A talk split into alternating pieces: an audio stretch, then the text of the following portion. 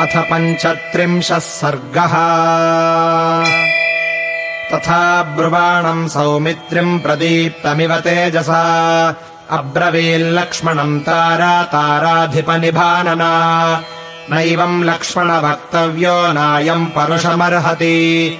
हरीणामीश्वरः श्रोतुम् तव वक्त्राद्विशेषतः।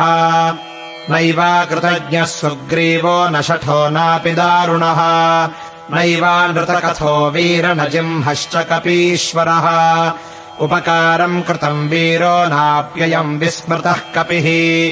रामेण वीरसुग्रीवो यदन्यैर्दुष्करम् रणे। रामप्रसादात् कीर्तिम् च कपिराज्यम् च शाश्वतम्। प्राप्तवानिह सुग्रीवो रुमाम् माम् च परन्तप सुदुःखशयितः पूर्वम् प्राप्येदम् सुखमुत्तमम् प्राप्तकालम् न जानीते विश्वामित्रो यथा मुनिः। घृताच्याम् किल संसक्तो दशवर्षाणि लक्ष्मणा अहो मन्यत धर्मात्मा विश्वामित्रो महामुनिः। स हि प्राप्तम् न जानीते कालम् कालविदाम् वरः विश्वामित्रो महातेजाः किम् पुनर्यः पृथग्जनः देहधर्मगतस्यास्य परिश्रान्तस्य लक्ष्मण अवितृप्तस्य कामेषु रामः क्षन्तुमिहार्हति। न च रोषवशम् तात गन्तुमर्हसि लक्ष्मण। निश्चयार्थमविज्ञाय सहसा प्राकृतो यथा। सत्त्वयुक्ता हि पुरुषास्त्वद्विधाः पुरुषर्षभा।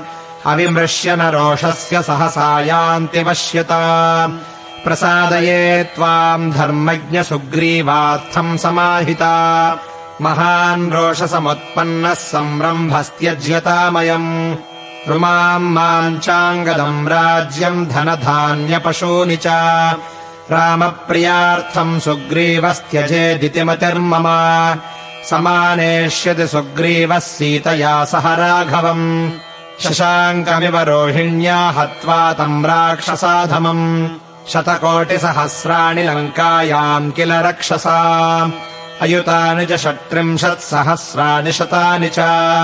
अहत्वा तांश्च दुर्धर्षान् राक्षसान् कामरूपिणः। न शक्यो रावणो हन्तुम् येन सा मैथिलीहृता। तेन शक्यारणे हन्तुमसहायेन लक्ष्मण। रावणः क्रूरकर्मा च सुग्रीवेण विशेषतः। एवमाख्यातवान् वाली सह्यभिज्ञो हरीश्वरः आगमस्तु न मे व्यक्तश्रवात् तस्य ब्रवीम्यहम्। तत्सहायनिमित्तम् हि प्रेषिता हरिपुङ्गवाः। आनेतुम् वानरान् युद्धे सुबहून् हरिपुङ्गवान्। तांश्च प्रतीक्षमाणोऽयम् विक्रान्तान् सुमहाबलान्।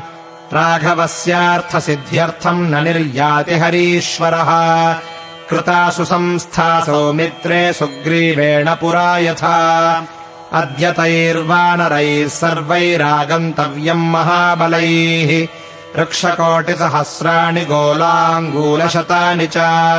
अद्य त्वामुपयास्यन्ति जहि कोपमरिन्दमा।